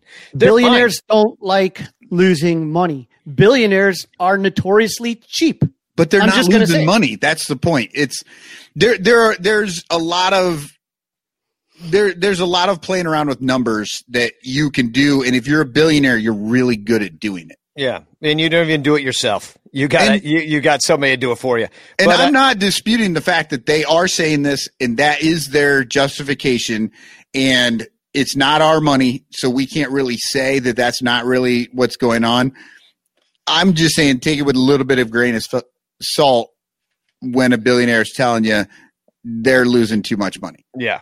Well, Well, let's- you know, we were talking, you know, a little bit with Cap about it. There was an article today written by uh, Sahadev and, and and Patrick Mooney that, again, these cuts are real and they're deep. This is not going to be cuts that are just going to, you know, they're not cutting like young guys. Some of the guys here are people that I've known maybe for 20 years. Yeah, well, uh, check this out. I mean, I've I've got some uh, from the article in the Athletic today by Patrick Mooney and Sahadev Sharma. Uh, this is what you're where you were heading. I'm I'm pretty sure, Crawley, But yeah. he said uh, the only certainty in this environment is that the Cubs are a diminished organization after laying off 100 plus employees due to COVID 19 revenue losses, which we just talked about being and upwards of maybe 200 million, possibly a little less than that. I spoke to Patrick Mooney. Just I, I, I reached out to him and just said, "Hey, you know, great article. I got to ask, is this furlough or is this laid off? Because there's a difference, obviously. He said these are layoffs. This, these guys, I don't know if they're going to get. I mean, Carl Rice is a name that not, maybe not everyone's going to recognize. But if you're if you're a Cubs fan and you've been going to CubsCon, I mean, this guy's a legend. That whole 1060 project, that whole renovation of Wrigley and everything, he was the guy working with Pepper Construction on all the nuts and bolts on that. He's the one that makes sure that the concerts come in and set that stuff up. The Winter Classic, like he's just not a guy that you replace. No, like, not I, at I'm, all. I'm in shock And- on that one. Yeah, Carl Rice really shocked me too when I saw his name in in this article. He's been for, first of all, he's been with the team for 39 seasons. Okay, so uh, he's. I I was six years old when he got hired. Yeah, it, so this guy's a lifer. and when uh, we did, t- I took a tour of the the renovations when they finally finished a couple years ago. I think it was at the beginning of the 2019 season. I want to say that we went in there. Maybe it was the the beginning of 2018, but it, I went on a tour, and Carl is the one that brought us on the tour, and you could just tell you know, because it was finally done, all the renovations, everything was finished. All that's when they had finally finished the upper deck and widened the patios and made that kind of overlook over Gallagher Way and left field, and the overlook in right field over uh, uh, uh, Addison, yeah, Addison, yes, the- Addison there. So, uh, but Carl, you could tell. You know, everybody's all the bloggers like Mooney was there. Al Yellon, all the bloggers are there, and you know everybody's taking pictures and stuff. And I'm I'm always like a hangers on at these things. Like I don't even know how I get invited. I'm just like on the list from like back in the day. So I'm out there with Carl, and I'm just kind of taking my pictures and I'm enjoying looking at everything. And I'm and I realize how proud Carl looks of everything he's shown us and how proud he was. And I and at the end of it, we end up in left field, which is you know my domain out there, and, and the and the new patio deck out there in left field. We had, that's our it was our last stop there. And I went up and Carl's kind of like looking there, sort of surveying his work. And I went up to him and I said, "Hey, Carl, I just got to say, you know, really great job with all of this. Really awesome job." And he turned to me like nobody had ever told him that. You know, like this whole time, he's just been doing his job, doing his job, doing his job, and nobody said, "Dude, you kicked this thing." In and I don't ass." think people understand. If you've ever had an old home renovation, you have to understand to try to modernize one of the oldest ballparks in, in, in the country and all, and you know, the Chicago bullshit and the permits and the this and the that. He had to navigate through all of that, all sorts of things they didn't expect popping up. And he's going to be a terrible loss. Peter Chase. Peter Chase is somebody, again, team's media director since 2007. His relationship with the players, with, with media, with everything. Like, he, he was like literally a rock star. Like, again, I know these names may not mean a lot to everybody, but this is just going to be a huge hole in the organization. I, I, don't, I, you know, and we talked about Theo's press conference when he kind of broke up. He was literally like crying when he was talking about because he's talking about These these, guys. He's talking about this guy. And now here's some of the more behind the scenes stuff where you might not know. Um, Jose Serra was Mm-hmm. named, uh, and I'd, I'd never even heard of Jose, but the Cubs have. Uh, he's been here since 1996. He helped build the team's network in Latin America and that academy in uh, the, The DR. Dominican Republic, which the Cubs were way behind on, and they had a terrible uh, facility. Now they have one of the best facilities, that, which I visited a few years ago. Uh, Starlin Castro viewed Serra as his fa- as his father. You know, this guy helped close the deals with Eloy and Brailyn Marquez. I mean, so I mean, this is why would you let that guy go? Because 'Cause you're you sitting.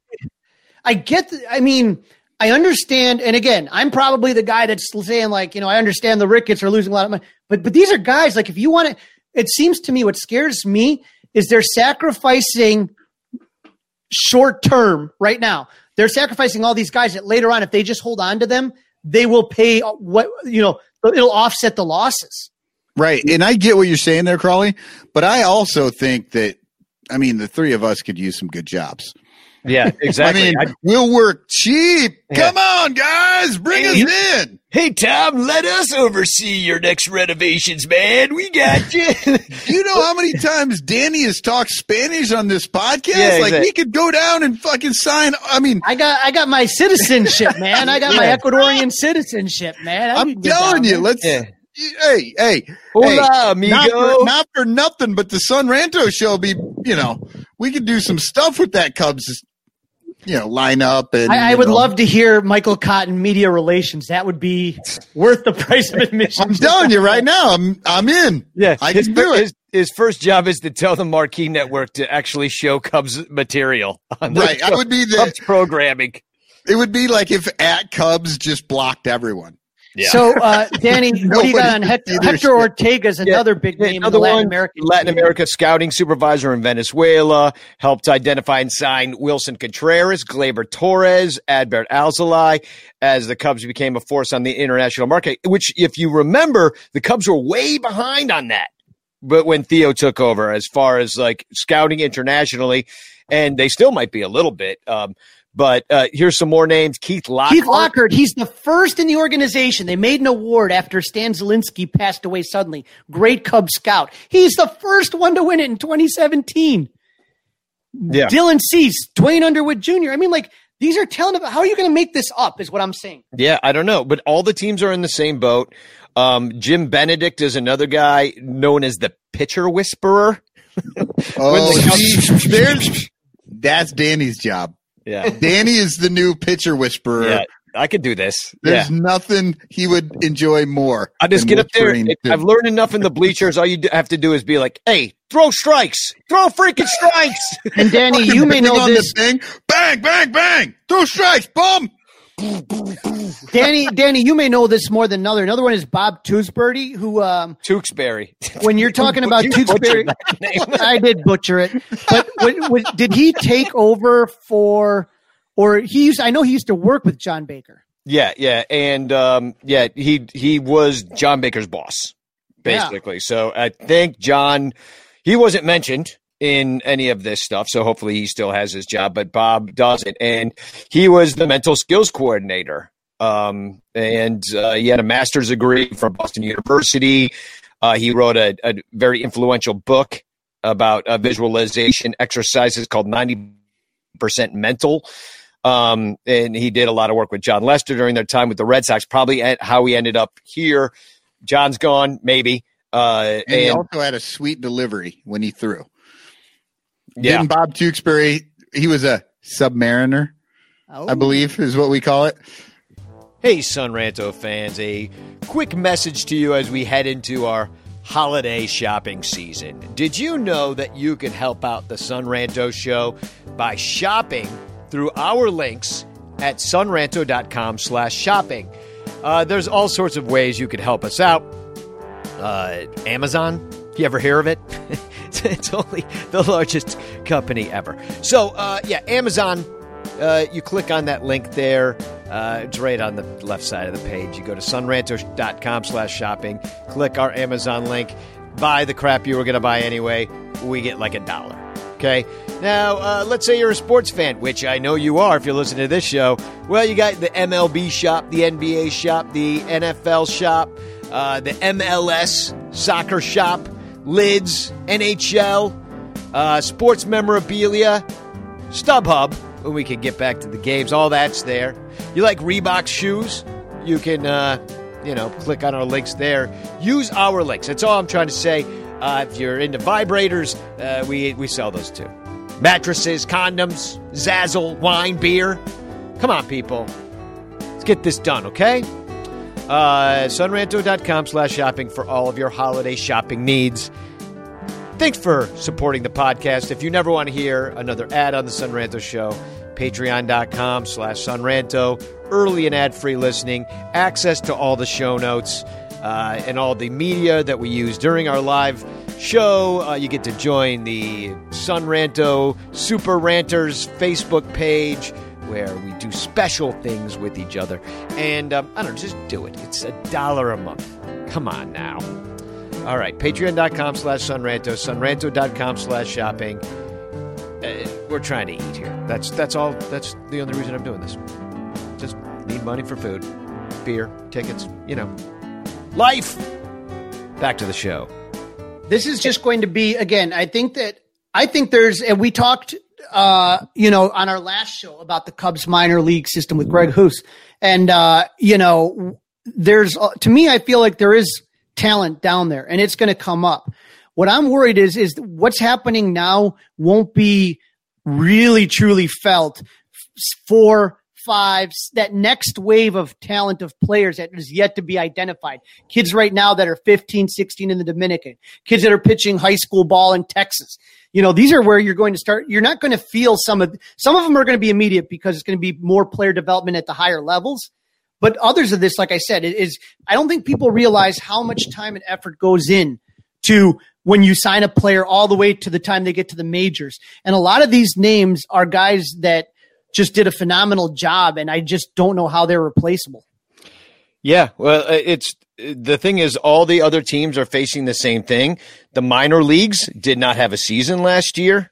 You know, all those guys have been furloughed for a long time. We talked uh, last week with Greg Huss, who came on and told us pretty much that he doesn't, he is very excited about a lot of the Cubs' prospective arms and players that are coming out, but these guys did they're lost the whole season. And so we just don't know what to expect now. I mean, I think it's just going to be lean years. It almost feels like like war years, you know, yeah. like 1942 wanna- through 45, where where you know you would lose, you know, half your team who got drafted into playing uh, into into uh, you know fighting in the war instead of you know being on the baseball fields. So yeah. it, it, feels similar to that, that you probably lose a lot of talent and you rebuild from there. But um, I don't know. It's it's a disheartening fucking situation, as Lee Elia would say. Speaking of disheartening, the greatest hot dog vendor in Wrigley history ha- was featured in an article in the New Yorker. No hot dogs, hot dogs. You guys need any hot dogs? I here? totally no? threw those hot dogs out. I tossed some perfectly good hot dogs in the garbage. I, I, had to you know, just uh, I have to bring back my Todd Ricketts soundboard sometime in this off season for sure. Uh, yeah, uh, the uh, New Yorker came out with a Ricketts expose. Man, the hits just keep on coming. Um, yeah, it was. I, Crawley, you sent this to us. Uh, it just basically paints Todd Ricketts to be quite the little sniveling rich kid prick. Here, here's the thing, and and again, this is just what is that I'm not naive enough to think there's going to be a lot of billionaires that are going to vote Democratic. I'm not. I'm not naive enough. That's just if you know you may find one owner that may do that out of all the major sports. Yeah, Mark not even Cuban. a lot of millionaires. A lot of our uh, favorite baseball players are not voting Democratic. Right. You know, and so it's it's just one of those things that Fifty Cent isn't voting Democratic. you know I mean? Like, I know Rick, Ice Cube, who wrote "Fuck the Police," is not voting Democratic. But the yeah, unique because, because rich means something different. Rich. Rich crosses the color barriers, all the different socioeconomic once you hit rich and you're like, wait, my taxes, everything everything changes. My whole point is is that you know I'm not going to sit there and be shocked or be upset or this and that. The thing that's just tough is you see Tom Ricketts, and I think Tom has done a really good job of just kind of again what I expected from an owner. Okay, and and I know uh, you know, people say, you know, but for me, baseball is an escape sometimes to just kind of get away from everyday bullshit. It and used so, to be. You guys need any hot dogs? It's, it's, it's, I know people, be, people don't like Laura Ricketts because she's you know, on the left side. And I know people don't like Tom and Pete because they're on the Todd and Pete because they're on the right side. I mean, the one I always wanted owners that had a face. Do you get what I'm saying? And Cap was talking about it earlier. The Tribune Company was just this faceless conglomerate. You got a complaint? Who would you tell? I don't know. Some guy that they would just trot out there. Hey, you're at CubsCon. You go talk. Most of the time, they wouldn't even do that. And so I just wanted somebody like a face. But now it's just kind of like, you know, it's it, the way that Tom Ricketts is doing it is the right way, which is like, you don't know what he leans. You you can probably take a pretty good guess, but he but he's I never think we know. But but you, you've never heard him say anything about it. You've never seen, seen him advocate for this or advocate for that. I, That I've is never heard it. tr- that is true, and you're probably right. He wishes Todd would shut the fuck up and get into the background. He, you're probably right. Tom Ricketts probably wishes that his brothers would get in line behind the curtain Yeah. because Well, that's and- the best place for a baseball owner to be. but that really pissed off Todd because you remember the Deadspin article Oh. and and uh, that came out a couple years ago where which uh, it was all those emails that were hacked from Joe Ricketts. Uh, one of the things that uh, uh, Todd complained about was that uh, Pete and Tom got all the credit. And you remember this? I remember we talking about it on this show with Yeah. Lyle, and he said, "This is a quote." Um, my, this is a Todd Ricketts quote. My kids live in the same neighborhood and go to the same school as Tom's kids. And I don't want them to have to be constantly explaining that they are equal owners when they are told that their uncle owns the Cubs. The reason I'm so sensitive to this is that even today, I feel as though my input and ideas are disregarded among our family, just as they were when we were kids. Meh, meh, meh, meh, meh. Well, to be fair, Todd Todd comes in and he's like, you know what? First thing, let's take the ivy off the walls and let's put up signage. yeah. Hot dogs. you know, we're we're sitting here though, and and and it's like, you know, I'm just trying to kind of look at positives and see what happens, and and. I, I, you know, I can't wait to go back and re-listen to this podcast. I'm going to do that tomorrow on the way to work because Cap made me laugh. Cap made me smile, and then for a few minutes, I forgot the fire that seems to be like go. I feel like that guy from the meme. This is fine, you know. Every, you know, with Yeah. the fire all around there, drinking a, A Club coffee, 400 yeah. beer. Well, yeah, I mean, it can't all be bad. That's why, like, even when we're going to rip on Todd Ricketts for the next ten minutes, I think that we could do it with a with a good-hearted, uh, lighthearted fun because Let's- it's fun to make fun of billionaires. That's I the enjoy whole point of this Yeah. podcast is for us to yeah, like talk about it and then make fun of it rather than cry in our beers. Which Well, the- I have a beer. is, A lot of people are crying in their beers. There was, you know, this was part of this article where uh, a columnist, Eric Zorn, at the Chicago Tribune, said he renounced his love of the team. And he said, I'm not mentally gymnastic enough to believe I can support the Cubs, but not the Ricketts family agenda. And Mark Jacob, who was hired by the Cubs to create a photo book of Wrigley Field, said he's boycotting the team. He said, if you support the Cubs at this point, you're putting money in the Ricketts' pocket and they're helping to get Trump reelected. And so, like, there are people jumping ship. Um, I thought this was kind of funny. This was in this article too. Ricketts grew Todd Ricketts grew up in Omaha, Nebraska. For those of you that don't know, and and it was a family. Actually, they weren't super wealthy for a long time. They made their money uh, later. Uh, Papa Joe did, and then they got you know real rich. But he said uh, in a family of modest means, according to a memoir written by Joe, they didn't have money for extended vacations. What does that mean? Like you can't leave for more than a month? Like I don't know right. An extended vacation. Okay, everybody raise your hand if you went on extended vacations as We- a kid. Yeah, we went on road trips.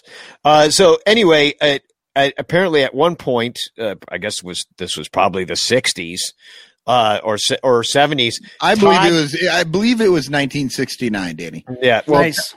well, Todd asked for 69 cents Nice. Get a nice hamburger. to get a nice hamburger at Nice Burger King with his nice friends. And his father told him that they needed to eat what they had at home. No 69 cents for you. And that's kind of how the Ricketts continued to run uh, their organization.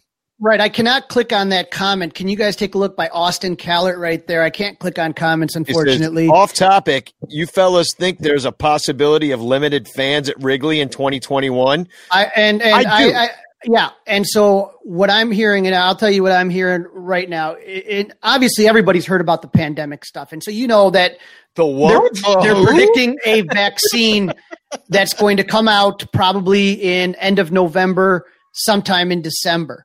But it's going to be a while because they're obviously going to roll it out first to first responders, the police, the firemen, healthcare workers. you know what? Have you seen the World Series? yeah. I think it gives the Rays such an advantage to play in front of a normal crowd. But I but I'm thinking that um, from what we're being told, the season ticket holders they are going to have fans in the stands. Season ticket holders are going to get priority uh, for getting into those seats, and and it's not going to be a normal type season where you know it used to be like I'd go hang at lucky doors and shoot the shit with people walking by, and I'd stroll in whenever I damn well feel like. It's going to be staggered entrances, Yeah. staggered.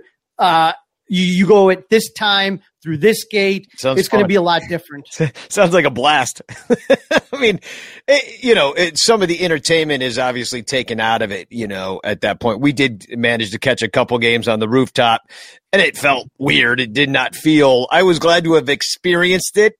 I don't know that I need to do that that many more times. It- you know, I'll go to Wrigley Field every day and watch every single game of every single in the season, but you know, uh, not if it's like that. I probably won't. But um, you know, the biblical losses will continue for this family, and be and because you know you got a guy like like Papa Joe Ricketts who won't even give his kids sixty nine cents Nice. for a hamburger. You know, it, that is the family mantra. You know, they they they got that champion. the family not mantra is ain't nice for you. Ain't nice for you, and uh, and and Danny, Danny, can you click below on Stan Mitchell? I, uh, Stan's a friend of the shows. He's a Patreon he's a Patreon. subscriber. Yeah, Uh, he works at the in front of the 1914 club to make sure riffraff like Danny and I stay out. But it says there we got an email asking if we plan to work next season on Monday. So workers are getting, being asked, and and so uh, th- that's the plan. They they that they are 100. And then they got another email saying, "You sure? yeah, and uh, we're, we're we're not sure we're ready to have you back, but you are you sure?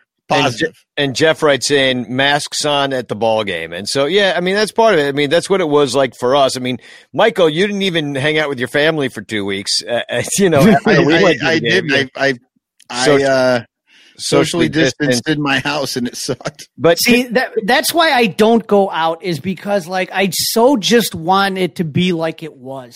And so like if I'm on a rooftop and Michael's there and Danny's there and Stewart's all of a sudden I start getting stupid after like one beer. I'm like Yeah, I didn't even Hey, hang out with you guys. I was up on the top. Yeah. The fucking wind was blowing through at like 90 miles per hour. I lost my hat like four times. You know, I'm trying luckily not to landed fall in over the the- fence.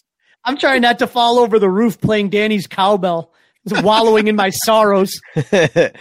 um, can I make fun of Todd Ricketts one more time though before Yes. we? Sure, Yes. go ahead. He's a fan of Pinochet. like I, I know this. I know a lot, Wait, a lot of people are going to know this, but Crawley, this is this is your neck of the woods, aren't you? Colombian? I'm No, Ecuadorian. Chilean. I am Ecuadorian, and Ecuadorian, So, yeah, yeah. right. So they they are our neighbors to the south. And, to the south all- to, to the west in Chile, they had a a democratically elected uh well candidate that won a president named Salvador Allende. And he was and he was it was a socialist government and the US didn't like that so they gave a bunch of money to the military down there gave him a bunch of weapons to Augusto Pinochet. And Tom and Todd Ricketts um, said he was dismissive of Pinochet's ruthlessness. Where I'll tell you a little bit about it. He would herd people into the soccer stadium and then kill them. Yeah, I mean, he's because that's a dictator. Yeah. And technically, I mean, it's not what people are thinking about when they're thinking about socialism. Well, Todd with, with, with Pinochet, Pinochet's famous also for any when that was on his enemy list. Sometimes they would take a helicopter ride up and get the quick trip back down. Oh yeah, which, which Throw 'em out means, over the ocean, shark food. yeah, so Pinochet took people to the soccer field, gassed them, killed them, whatever, which means you should always, always wear a mask when you go to Wrigley Field. um, and but Ricketts says, according to a friend of his, uh, some friend that drops dime on you being a fan of Augusto Pinochet, but he, he says people die every day. That's a direct quote. To be fair, Todd's not smart. And he thought Pinochet was a type of wine. And you get drunk and you crash the car and people die every day. I mean, I love that Pinochet. It's the the, ni- the 1997 Pinochet. Oh, oh, I love Pinochet. old vibe. Wait, old Are vibe. you talking about the guy that kills people? No, no, no, no, no. Pinochet. You know, I mean, people die every day. I mean, when you drink and drive. Well, what about some TFCs, boys? What do we got on that? I have nothing. I've I I am flying blind here. All right, I got I got a few here. I'll, I'll start with this one. This one from an email that the Mar- that uh, Comcast had to send everybody, and they said. Also, we recently announced your channel lineup now includes Marquee Sports Network, the home of the Chicago Cubs. This content, however, increases our cost, and beginning on October 1st, 2020, the monthly regional sports network fee for your area will increase by $6.20. Right about the time the Cubs quit playing. Yeah, they're I'm like, gonna, I'm gonna be honest though. I know people. I don't want to make light of people not being this or that, but it's like I watch. I, I'm probably Marquee like number one. Like I just have it on the background all the damn time, and if I You really watch- like those fishing shows and I like fishing shows. I Waffle, would- I would- Waffle King I was a infomercials in the middle of the night. for a while. I, I'm now sta- I'm now taking Prevagen, which is why my memory is so much better. Okay, I think I, I heard somebody say that Dempster was was watching the Cubs game or something on the network the other day. Like, what what the fuck's that? Uh, There's, you know, there, you know, I, I, I, I like the network. So for me, I guess like here's the thing: whenever you have any sports network, you paid six twenty for uh, Comcast. I'm not going to be watching much of Comcast now that the Cubs aren't on it. I I might put on a hockey game every now and then or something. I'm not really too big into it. I don't watch the Sox, so it's like I'm paying. That's cable. You pay for tons of shit that you never use. I Yeah, don't know and why everyone's making a big deal about six twenty on you know six dollars and twenty cents. You pay for tons of shit you don't use. And that's why when they offered me cable this week, I said no because I have internet. And internet gives me all the things that you don't want me to have, but I get them for free. Yeah, well, you're very lucky to have internet. I know. I certainly don't. I, I, I need cable. All right, it's it's my turn. I'll do Yeah. one because I only have one, Danny. Okay. Okay, so uh, and these are some old ones. I was going through trying to figure out which TFCs because we didn't do these for a while, so I got a little backlog. Didn't know what we were doing, so hopefully I haven't said this before. Uh, Aaron Kessler says, "I implore you all to put on the Red Sox game. They have this dude Robert Stock pitching, and he looks like he's twice divorced and completely given up on life. I can't stop watching him. It's transfixing." And that is a great TFC. But it becomes better when R- Robert Stock's wife chimes in, zero times divorced. But if he keeps walking the leadoff batter, I'll consider filing. Oh, that's good. I fucking love Very it. good. Oh, Such a man. good TFC one-two punch. Yeah, I, I'm trying to find a picture of Robert Stock here. You know, I, I, I, I think I might have had one. But um, Oh, but I yeah, it's such such a great description. So twice divorced and given up on life. yeah, I, I'm, I'm, I'm going to put up a picture of him soon. I'm uploading it uh, right now. Here he is, Robert Stock. he looks frightened of whoever's at the plate. Yeah, he kind of looks just like an overgrown Frodo to me. You know. Oh, I love that his wife so brilliant with that comeback though. So, uh, all right, here's here's another one I have. There was a video posted by John Antonoff, which was actually uh, really interesting. Uh, not interesting; it was kind of funny. It was of Cole Roederer and uh, catching prospect Ethan Hearn, and they were jamming to Bob Marley in the video, and uh, they were just kind of like air guitaring their um, their bats. And Don't worry. Right? Yeah, I I, think that's what it was. Yeah, and so they're playing that, but John Antonoff went on to say they're jamming to Bob Marley with a true authenticity that Kamala ha- Kamala Harris could learn from. And I was like, "What?" What? Yeah, I'm like, "Cool video, bro," but um, why do you got to bring it? Like, how is? How, well, first of all, I got a lot of questions. How how do Cole Roederer and Ethan Hearn jam with authenticity to a man from Jamaica who plays Right. reggae music like that? and has been alone- dead for years. Now Kamala Harris, I don't believe she's Jamaican either. So like, there's like, there's nothing. Like, why did you bring up Kamala Harris? Is why is is why you're at TFC this week. But what I did love was this response from Carrie, who said maybe they should be practicing hitting with those bats with men in scoring position instead of pretending they are guitars. Just a thought. and Gary nails it. And There Gary you go for the wind. for the yeah FTW, and um, uh, I got this one, uh, and this is about uh, no, no, I don't want to play that one. That was actually about uh, no. Here's here's it's it's Crawley, Crawley. Uh, you know, right back to back, I got some notifications. One was from you, another one was from Brett Anderson, and I I'm gonna bring you guys back together as friends because you know right back to back in my tweets there. I didn't even have to put this together in Photoshop or anything. There's Crawley's Cubs Kingdom saying, so thankful the Rays pulled it off after they won the pennant. And right after that, Brett Anderson saying, Astros losing. And then there's a picture of Seinfeld looking pleased. So Brett wanted the Astros to lose. You wanted the Astros to lose. I forget. I replied to GIF. I can't remember what I replied with. Uh, yeah.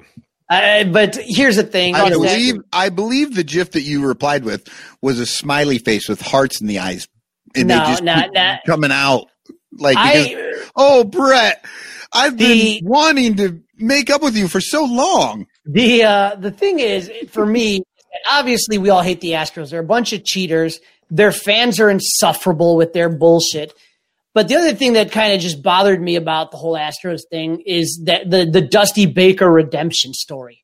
I'm so tired of, especially the national sports writers And over why- Dusty Baker. It's like Why did Dusty Baker need redemption at I all? don't know. It, it's it, they every time pretty successful. Every time he's on a team, they kiss his ass. Every time he doesn't have a job, it's like the Poochie from The Simpsons.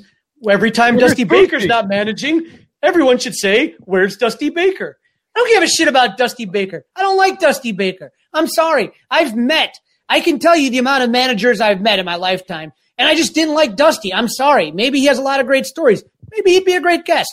But you know what? He's one of those guys that never takes responsibility for anything. It's never his fault. So I think that he worked out great. M- Marriage made in heaven with the Astros. Don't take responsibility. It's everybody else's fault. You I know, mean, and- to be to be fair, if that's what they're looking for in a manager this year, which Yeah, they might have been, It was pretty kismet. It's right uh did you guys hear that quote with Dusty where it was uh you know, some people love this team, some people hate this team, and everyone's like, yeah, most people hate Yeah, this most people fucking hate it. Yeah.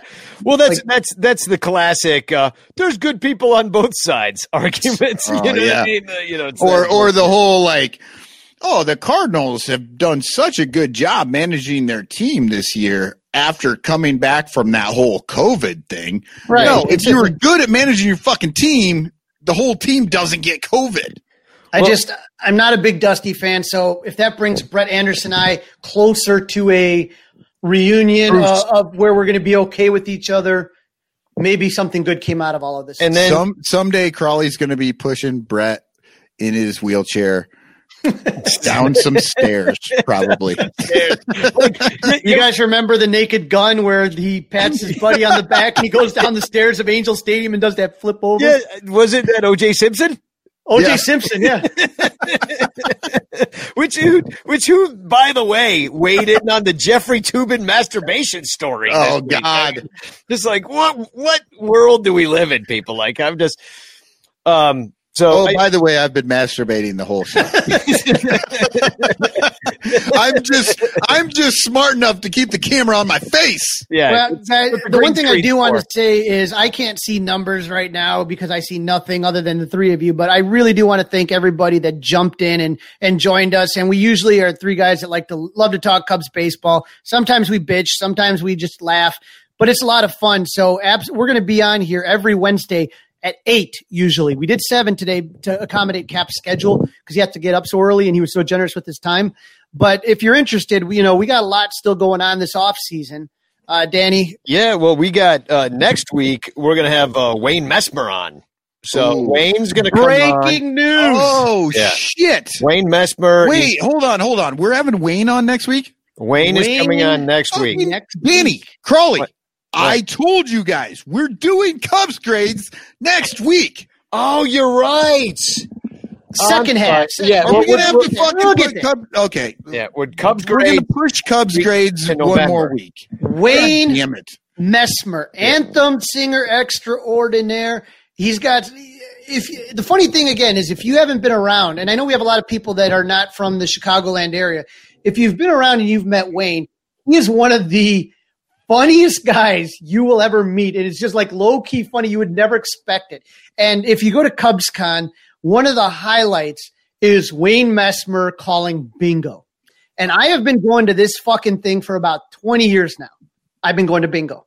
And, and you've I- never won one time ever. One, No, One. you're you're terrible at bingo. Yeah. So I, That's the thing that I learned. I, I, I have a lot of questions for Wayne, but my, you know, It's because you don't understand letters and numbers at the same uh, time. and usually I haven't slept a lot or I have had a lot of alcohol in me, which doesn't help the situation. You know you've missed like an N26 one time, and you could have had that flag that flew over historic Wrigley Field, but it's there's no N. It's, Actually, Crawley it's, keeps yelling bingo after the third draw, and he gets it's- it's- disqualified. it's C U B S UBS. Yeah, yeah, logo.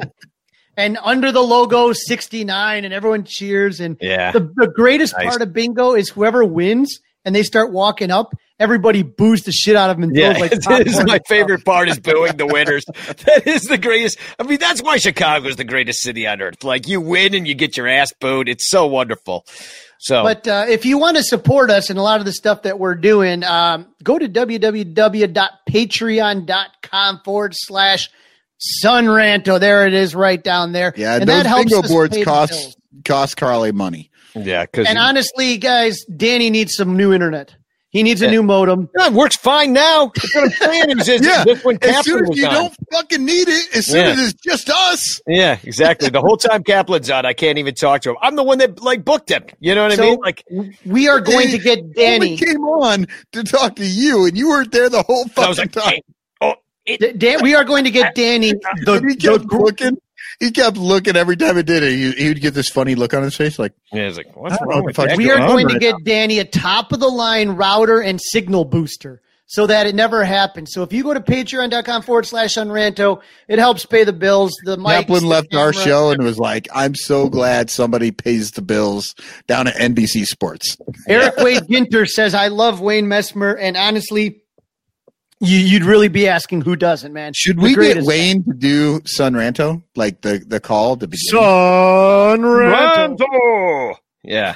Why doesn't he have a cameo like uh, Fergie Jenkins and his uh, 69th best Cub? Cub I got to play it now. This is Fergie Jenkins. You're listening to Son Ranto, the 69th Beth Cup podcast. God, it's so good. So, guys, absolutely tune in next week, and you can follow all of us. Our Twitter handles are on here. Uh, Michael Cotton at Cubs X3, at Crawley's Cubs, at Sonranto. You can find our musings. Uh, Danny and I know we have Facebook pages, Sonranto, Crawley's Clubhouse.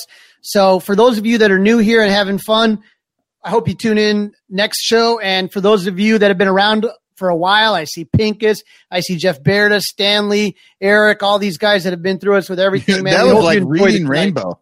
Did you guys ever have reading Rainbow when you were a kid? Reading Rainbow. Oh no, no, not reading Rainbow. Romper Room. That's what it was. And I never saw through- Romper Room. She Oh, looks yeah. through the little thing. And I she, see, I see Jimmy, I- and I see Michelle. Yep. I see Scott and John and Eric, and there's Jeff, and I see Jeff and Eric, and there's and there's too some many guy Erics. named there's some guy named Scott Robbins. Oh yeah, that's my cousin. That's that's Scotty. Um, yeah, this this guy. Uh, he, I might have made the first radio show I ever made with that guy. Like So we we made we had a great time. We would record the toilet flushing and just laugh hysterically, You know, like for a dog food commercial. It'd be like, and here, see how much your dog loves it. They would flush the toilet and record that. You know, just great times. Yep. He anything remembers. else, gentlemen? No, no. Uh, we can spagog, I believe, and then I'll play. I wrote a uh, a uh, a Taxman by the Beatles parody a, a bit ago for Catman, for Capman, and uh, I thought I'd I'd finish off the show with that. It's not One last long. thing, I just want to say fuck you to Rachel Patterson and her stupid fight song for getting us dinged on uh, YouTube. Oh. Yeah, fuck that bitch, Rachel Platt, and you're done. Yeah, you're You- butchered. you were That's the second name canceling you you. Yeah, and I also want to say, Crawley, you were you were putting out this thing, you know, all the new people, and you were like, if you come back, this is when we do it. Well, if you don't come back, or if you've already dropped off this feed, fuck off. yeah, exactly. You ain't here now, so fuck you. That was Michael Cotton, media director for the Chicago Media Cubs director for the 2021. Cubs. Everyone's blocked. Just do the goddamn interview, Rizzo. I don't got all fucking day to fucking blow sunshine up your ass. Just answer the woman's questions. Media director Michael Cotton. Hire us now. We're cheap. You're not being honest. Tell her what you really feel, asshole. Well, spagog, everybody. And Uh, we'll see you next Wednesday with Wayne Messmer. Tune on in. Spago! Hey, Cap, I uh, wrote you a little song with uh, some help from the Beatles. A kid who grew up in Skokie, who rants and raves about the Cubbies.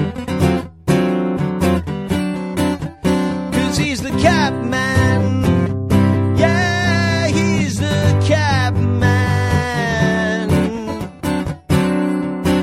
He spent 25 years on TV, bringing Cubs headlines to you and me. He says no shot if he disagrees.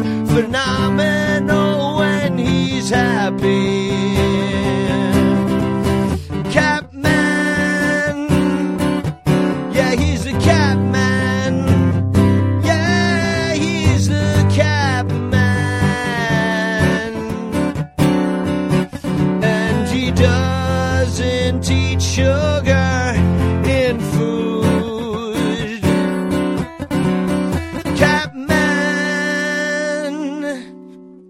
Love you, Cap.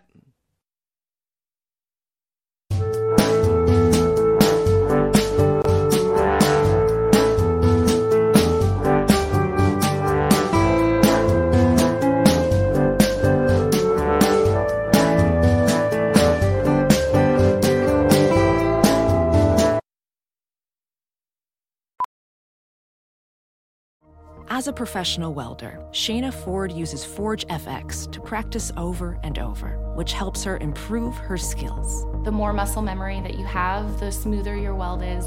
Learn more at meta.com slash metaverse impact. As you write your life story, you're far from finished. Are you looking to close the book on your job? Maybe turn a page in your career? Be continued at the Georgetown University School of Continuing Studies. Our professional master's degrees and certificates are designed to meet you where you are and take you where you want to go. At Georgetown SCS, the learning never stops, and neither do you. Write your next chapter. Be continued at scs.georgetown.edu slash podcast.